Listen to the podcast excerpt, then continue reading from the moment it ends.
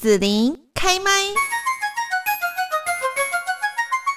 继续呢，我们在节目这边哦，要来谈到的就是现在已经开始在注射疫苗。那孕妇的话呢，是不是可以注射疫苗？有没有一些注意的事项？另外，是不是孕妇可以来预约注射莫德纳疫苗哦？今天我们在这边呢，来邀请到就是好运国际生殖医学中心的郭宏章医师。郭医师你好，哎，子琳，各位听众大家好。那我们继续呢，要来请教一下郭宏章医师，就是孕妇会很关注哈。那现在可以注射？疫苗吗？可以预约，就是要打这个莫德纳疫苗吗？基本上呢，哈，我们是鼓励孕妇哦施打疫苗。那如果孕妇愿意施打疫苗，最好是在十二周以上，要十二周以上最好。但是也没有严格的数据说十二周以前不能打。哦吼，是。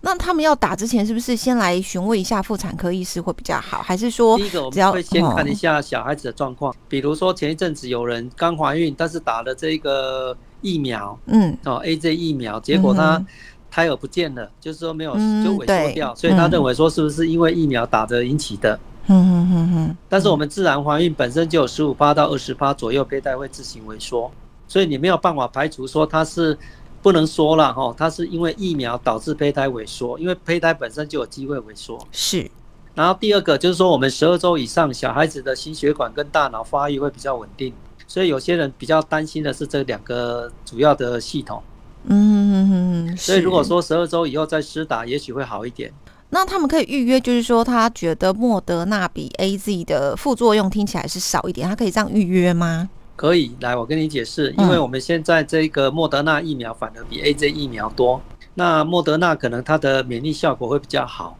再过来，因为莫德纳它有做孕妇的研究，所以在数据上面变成大家有一个参考的依据。所以现在比较建议说，孕妇可以施打这个莫德纳疫苗啊，因为它是属于传递型 R N A 制成的。所以前一阵子又有人在网络上谣传说它会改变什么细胞结构啦，改变什么什么等等，其实那个是不会的。好，那除了说我们以上所提到的，有没有要在提醒孕妇去打疫苗的时候要注意的事项呢？基本上哦，就是说暂时不要有所谓的发烧、身体倦怠、感冒的症状。可是打了通常都会有吧？诶，倦怠比较难去评估啦，但是我们一般都会用发烧或是类似感冒，比如说喉咙痛啦、流鼻水啦这种情形，我们一般会建议等它好了之后再来打疫苗。哦，就是要打疫苗之前不要有这些状况这样子。是因为你根本没有办法分清楚说它到底是不是带源或是正在感染。那第二件事情就是我们刚才所讲的，当你的周数比较稳定的时候，比如说十二周以上，基本上因为胎儿本身达到一定的程度，所以说基本上它使用药物上会比较安全。嗯，但是当你不得已，比如说正在大流行，你还是要打，因为有好几个医护人员，就是尤其护理人员，他本身比如说怀孕了，然后可是他得到了这个新冠肺炎，产生他有严重的呼吸困难，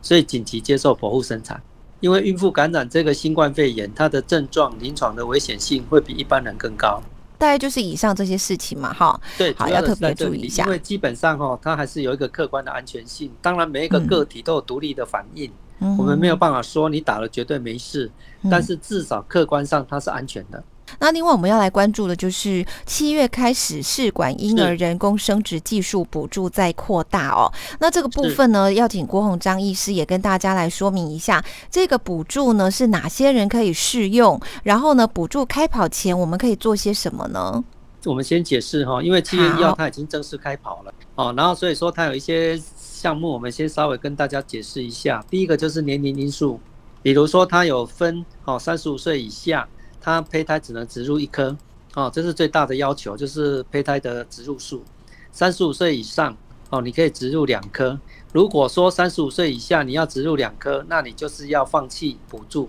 是，我想这一点哦，因为国民健康局哈，它包括这个我们有一些小儿科医师的反应，就会觉得说多胞胎对这一个孕妇啦，对这一个早产的而言，都是一个相当大的一个负担。这个卫福部的这个补助案里面呢，它主要的目的希望制造三赢。所谓的三赢，就政府的部分，因为他花了一些钱，希望能够增加人口的出生率。在孕妇的部分上，当然是希望说有政府的补贴，它比较容易接受这个试管婴儿的这个治疗。第三个，严格限制植入一胞胎或最多两胞胎，三十五岁以上最多两胞胎。所以它就是要减少多胞胎的数目，减少新生儿的一些，比如说的这个医疗的这一个问题。所以当初他设计了这一些方案，然后他在一个设计的一个观念里面呢，他有提到第一个就是说每个人一辈子都有第一次的试管婴儿的补助，就是说三十，就是说不管你是三十五岁、四十岁以前申请，第一次就是包括刺激排卵的反应、取完卵胚胎植入这样一个完成一个 cycle，这样的话你最多可以补助十万。再过来，比如说我有多余的胚胎，我再来植入，这样你就补助两万。假设我没有成功，我没有好的胚胎可以重新再做，那我重新做试管婴儿的刺激排卵、取卵，然后胚胎植入，最多是六万。也就是说，他第一次最多，然后再过来就一就是维持在六万，跟就是说试管婴儿的部分、取卵的部分、培养那一些就是补助你四万，植入补助你两万。好啊，然后再过来，假设你有怀孕成功，那你这一个可以申请的这个六个机会，在三十八四。四十岁以下，那他可以申请这一个六次，但是假设你你使用这六次的过程当中，包括冷冻胚胎的植入都算，假设六次都失败，那你就终身不得再补助。第二个，它有限制最高年龄，四十四岁哦，不能满四十五岁，满四十五岁他就不能接受。是，他最主要也是认为有两个因素啦，第一个四十五岁以上怀孕率的机会不高，第二个高龄产妇对患者而言。他可能身体、心理的接受度上承受的部分都比较不好，当然怀孕率也会不高。哦，我们要来请教一下，就是那补助开跑前哦，我们可以做些什么呢？基本上哦，我们第一个这个不孕症的夫妻，先要到我们这种专门的试管婴儿机构先做评估。那他可以这个接受试管婴儿的疗程哦，比如说它是有一些卵巢的因素啦。或者是说这一个输卵管的因素啦，或者是子宫的因素，或者是男性的因素，或者是像多囊性卵巢内膜异位症等等，它有大概归类于七八种原因的这个做试管婴儿的这个 indication，就是说你要符合这这个试管婴儿的条件，那你才能够申请。但是因为我们也知道呢，因为到底什么样的情形才是真正的接受试管婴儿的条件，其实见仁见智。但是目前，因为它刚开始实施，所以没有很严格的这个你或是谁可以接受或不能接受试管婴儿这个部分呢，就是呃，我们还要再请郭医师来多讲解一下哈。比方说，呃，因为它有一些限制嘛，哈，就补助方案上面哦，所以呢，我们如果要增加单一胚胎的怀孕率的话，好运这边会建议怎么做比较好呢？好。第一个，我们还是要讲一个观念哦，就是其实怀孕哈有两个大因素，第一个叫胚胎品质，胚胎的品质包括胚胎的成长，还有胚胎染色体的异常与否。第二个叫子宫因素，最常见的就是说子宫内膜的条件。那我们知道呢，当你胚胎进入到这一个子宫内膜，胚胎跟子宫内膜开始进行胎儿跟母亲的这一个对话，假设这个对话能够有生化反应，能够顺利的。反应成功，那就是就像一个种子发芽一样，它就会释放出所谓的妊娠指数，然后妊娠指数之后呢，它才会跟着变大，就是我们后面可以验到怀孕，可以看到妊娠囊。但是我们知道呢，绝大多数的胚胎早期的萎缩，或者是试管婴儿的失败，及归纳主要有几个因素。第一个因素就是胚胎的发育不好，因为假设年龄大，或者是卵子品质不好，或是精子品质不好。那在这种条件之下，你胚胎发育可能会不太好，所以胚胎失败的机会就会增加。第二个就是说，我们的这个胚胎假设它能够顺利的发育，不管这是在第二天、第三天、第四天、第五天植入都有成功的机会。但是现在还是认为第三天跟第五天是比较适当的植入时间。那如果说你这个反复的失败，比如说，有些患者他已经做过很多次的试试管婴儿失败，嗯，那他觉得说，诶，我到底是什么样的问题？那有时候医生会告诉患者说，啊，你的胚胎很漂亮啊，啊，患者就会反问说，那胚胎很漂亮，内膜也不错，为什么会失败？嗯，对。所以这种因素，我们一般会认为说，跟胚胎的染色体异常率，还有这个子宫内膜引起的免疫反应，可能是主要的因素。嗯嗯。所以在这种条件之下，我们会建议患者假设。他经济许可，他可以考虑做胚胎染色体的检查，叫 PGTA。嗯，也就是说，我们胚胎养到第五天，然后采样之后，把这个胚胎冷冻，把取样的细胞送这一个 NQS，所谓次序带基因序列的检查，这样我们可以了解二十三对染色体哪一对或者是多对有没有异常，有没有相看，或者是是属于非整倍体。那如果是非整倍体，这个胚胎就不能用，相看就要看它相看的比例。那如果能够找到发育良好又正常的胚胎，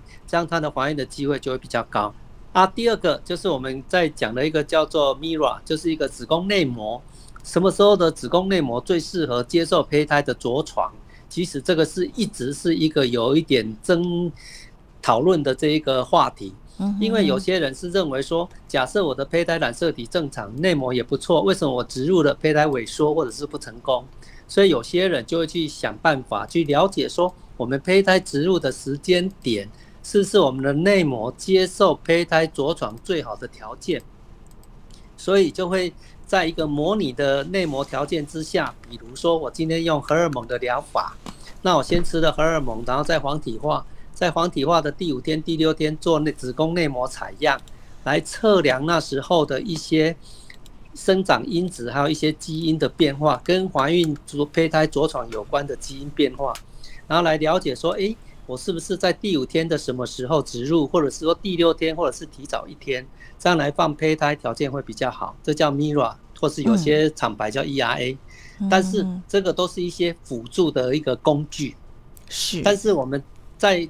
记得一个观念哦，不孕症的补助基本上政府的善意是希望说，透过补助的方案来帮忙想要怀孕的。合法的夫妻能够顺利的怀孕成功，嗯，所以他这一次跟以前最大的一个特色就是他没有排付条款。是，以前我们在卫生署补助的时候，它有所谓的中低收入的补助，但是这一个新的这一个内容就是除了有原有的中低收入的补助以外，其他的就是把想要怀孕的合法夫妻在适当年龄以内的都囊括进来。嗯，所以假设经济状况有压力的患者，我们就不太建议说他去做 PGTA 或者是做 MIRA 这些动作。假设你经济状况 OK，你觉得希望能够增加怀孕的机会，那你可以考虑做 PGTA 染色体的基因筛检，或者是这一个找到最好的植入时间点来帮忙胚胎的着床。因为我们刚才已经提到了一个因素，就是所谓的经济因素。假设这一对夫妻他真的有经济上的压力，我们不会很鼓励他说一定要做 PGTA，也就是说做胚胎染色体检查，因为他单颗的费用其实也不低。嗯，然后假设你多做几颗，你的压力会变，经济压力会变大。嗯，但是假设对反复失败的患者，你做 PGTA 是对的，因为他可以找到染色体正常。假设你的子宫内膜调整好，再植入胚胎染色体正常、发育良好的胚胎，这样你一颗怀孕就可以到百分之七十五到八十五。嗯反过来，假设你做 BGTA，你的胚胎染色体没有一颗是正常的，那这样的话，你植入胚胎也可能，坦白讲就是功亏一篑，就不会再成功。所以在那种条件之下，我们就不植入胚胎，我们会等重新开始。嗯哼哼哼哼，是，但是因为你额外的处置一定会增加额外的成本，对，所以到时候医师一定会跟患者哦好好的讨论，就是说在于费用上的考量，在于胚胎条件的考量，在他们能接受的条件之下，我们再为他安排特别的疗程。就像我们最近做一个患者，他是从这一个桃园大溪下来，我们高雄做，他之前在台北做了。台北几家医疗机构呢，总共做了大概五次试管婴儿失败，然后听了他讲了这么多的失败之后呢，我就直接建议他做胚胎染色体筛检。嗯，那第一次呢，他的胚胎染色体送两颗，没有正，没有一颗正常。嗯，第三、第二次取卵送了三颗，有两颗正常。那植入一颗，目前已经有怀孕、有心跳了。嗯，所以我们就会告诉患者，就是说，当你有反复失败，这时候你就会考虑做 PGDA。那有些人会觉得说，那我免疫要不要做检查？这个我们也可以做一些检查，包括所谓的抗磷酸磷脂酶、抗 ANA 抗体，还有比如说这个红斑性狼疮，或是风湿性关节炎，或者是一些补体的反应，这个都可以作为我们的参考。但是相对的，你的费用支出会增加。是，好，那今天呢，我们在这边来访问到好运国际生殖医学中心的郭鸿章医师哦，来谈到就是包括我们现在孕妇是不是要注射疫苗，有哪一些注意的事情，还有七月起呢，试管婴儿人工生殖技术的补助再扩大哦。那相关的这个资讯呢，如果不太清楚，大家也可以就是呃直接打电话到好运国际生殖医学中心这边哈来做洽询，或者是也可以上网哈来搜寻好运的这个网站上面。大概都会有一些相关的资讯可以提供哦。那我们今天要谢谢郭宏章医师，谢谢子琳，谢谢，谢谢你让紫琳用节目的方式来陪伴你。欢迎继续关注紫琳开麦。对紫琳的节目有什么想法或回馈，请留言或私讯脸书紫琳开麦，或者加入赖聊天室 Podcast，听起来还会不定期举办活动哦。我们下次见。